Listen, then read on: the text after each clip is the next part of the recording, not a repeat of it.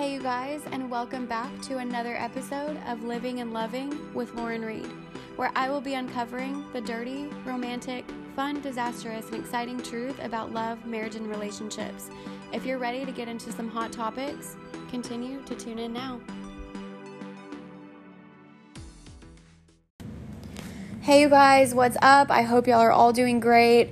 I know we're still in a weird time right now, and that is exactly why I'm here to bring you some fresh content and really just wanting to spice things up today. And that is exactly why we are going to get into the topic of sex.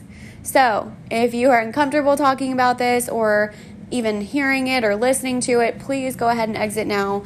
Um, we're going to dive right in and hey, it's a part of relationships, it's a part of of marriages, and so you know, let's just let's just go ahead and address it. Um, but today, it's going to be a little bit different, and the name of this episode is the sexual equation. And no, I'm not talking about y equals mx plus b here, um, but you know when you're you hear about couples who they're having sex three or four times a day or every day of the week and you're sitting there wondering wait when was the last time that my partner and i had even had sex you might even feel a little bit jealous or disappointed, but have you been questioning why your partner hasn't been kind of giving it up lately, or maybe why you haven't been in the mood to engage in sexual intercourse with your partner?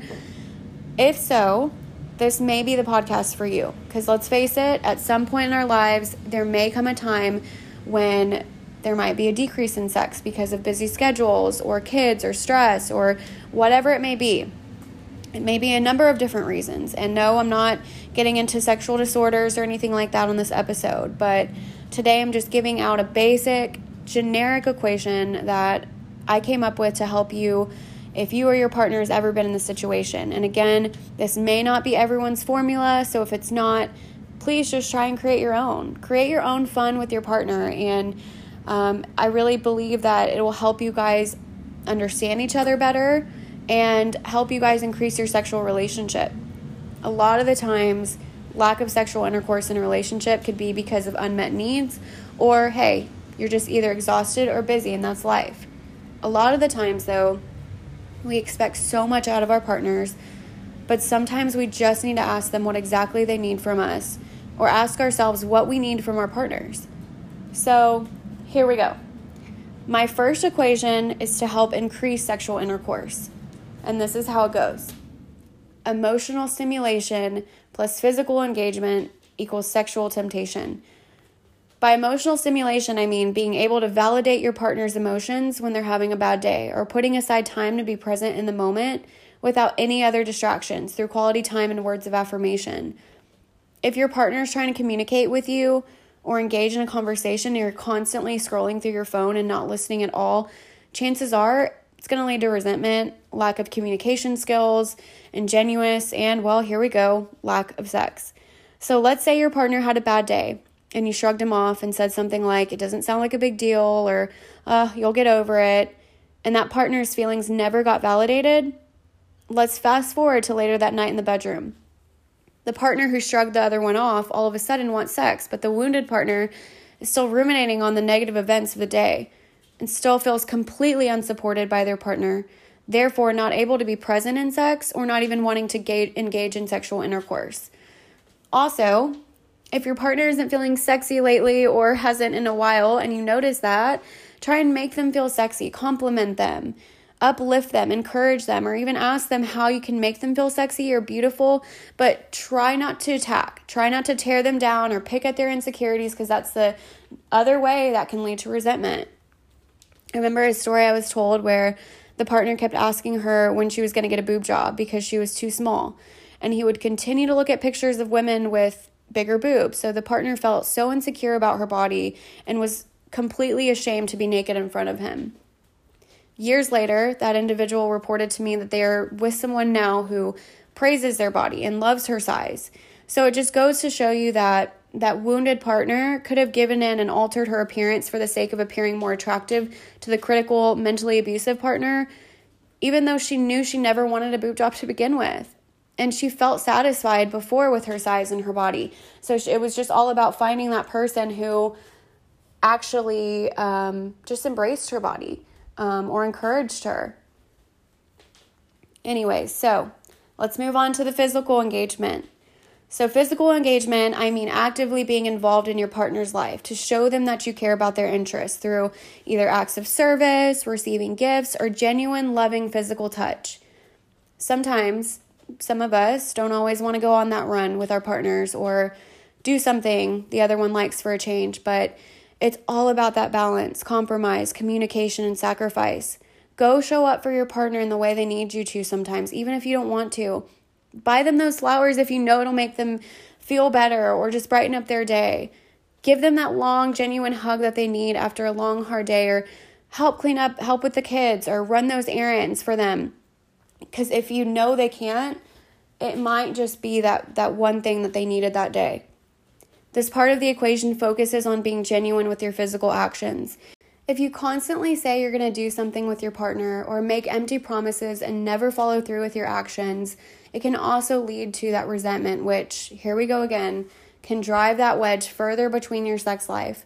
Another example I like to use is when your partner might be having a really long day and all they need is that genuine back scratch or you know a really nice massage or that long hug that could just turn their day around and instead the other partner uses it as a ploy to seduce them how many of you out there are that person? okay? We can be honest. It's okay because I'm sure it's happened and it does happen. And it's funny because I had a conversation with some friends about this topic, which it's what kind of sparked my attention for this episode. And a lot of them laughed and gave their own examples. And it's funny because a lot of them are like, okay, this is my chance. This is my chance. I'm about to get some. And it just might not be that moment. You just, it's all about really looking at the bigger picture here.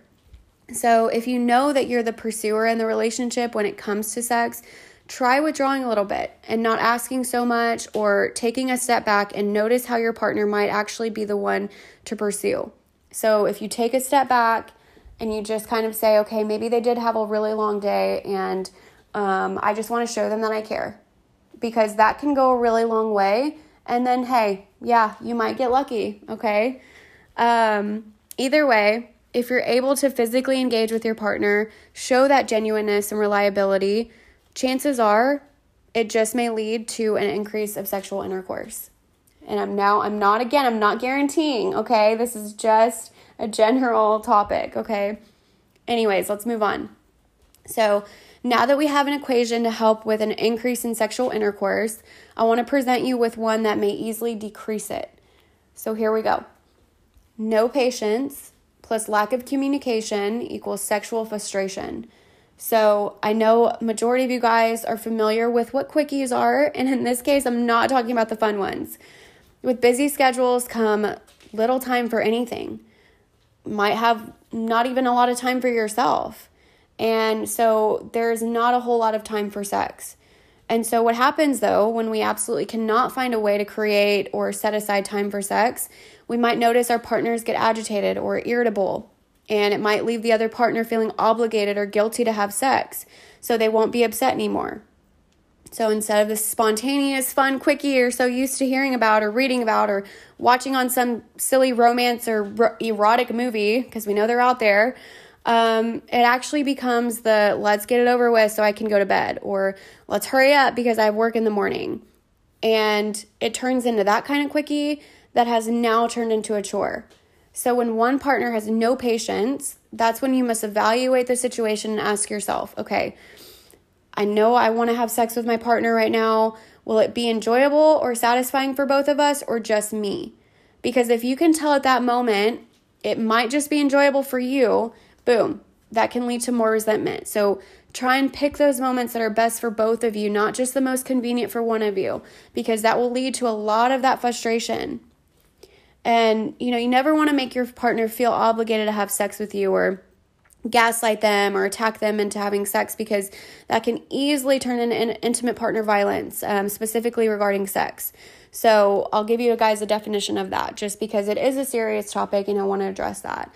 So, sexual violence is forcing or attempting to force a partner to take part in a sex act, sexual touching, or even a non physical sexual event like sexting. So, when the partner does not or cannot consent to those things. Statistics show that one in four women and one in 10 men have experienced some sort of intimate partner violence, according to the CDC. So, whether it be physical violence, sexual violence, or even stalking.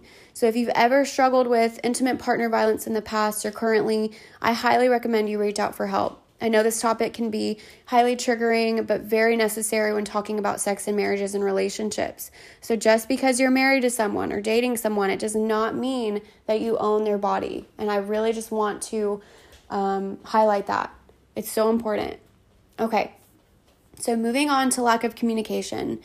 Relationships take work. So, if we're not communicating our needs properly or at all, one partner may be frustrated because they're not getting sex. And now, they now have taken it as a sign of rejection or a lack of interest when the other partner is still mad or upset about a past argument or event. So, if both partners could communicate what they're feeling, sounds too good to be true, right? Wrong. Both may be able to help each other out. It could look something like this Babe, I feel like you're not attracted to me anymore because you won't even let me touch you at all. And then the other partner could say, I'm sorry, I'm still upset about that rude comment that you made to me earlier and then the other partner, I'm sorry for what I said and hurting your feelings. I didn't realize how much it was affecting you. Of course, that's how some would like it to go, but unfortunately, we're human and we have these things called egos and pride and defense mechanisms. But hey, that doesn't mean that we can't practice healthy communication styles like using I statements instead of you statements or making that effort, even if it isn't perfect. But both partners, I'm going to say this one more time both partners have to be willing to make that effort. No relationship is perfect, but a lack of communication can definitely decrease that sexual intercourse. Um, but again, so those are my two equations. And if they helped you, awesome. Please let me know if they helped you. Please let me know if you came up with your own equation. If they didn't help you, if for some reason there's something you disagree with, hey, I want to know also. So please give me your feedback. And I'm really excited. I'm also kind of nervous to share this with you guys. I don't know how it's going to, you know, I don't know how you guys are going to react to it, but at this point, hey, I'm about spicing it up. I'm about keeping it real, and that's exactly what I'm going to do. So I hope you guys have a wonderful day. I hope you guys are staying safe out there. I'm sending all my love to you guys as always. And again, thank you so much for listening. Stay tuned for more.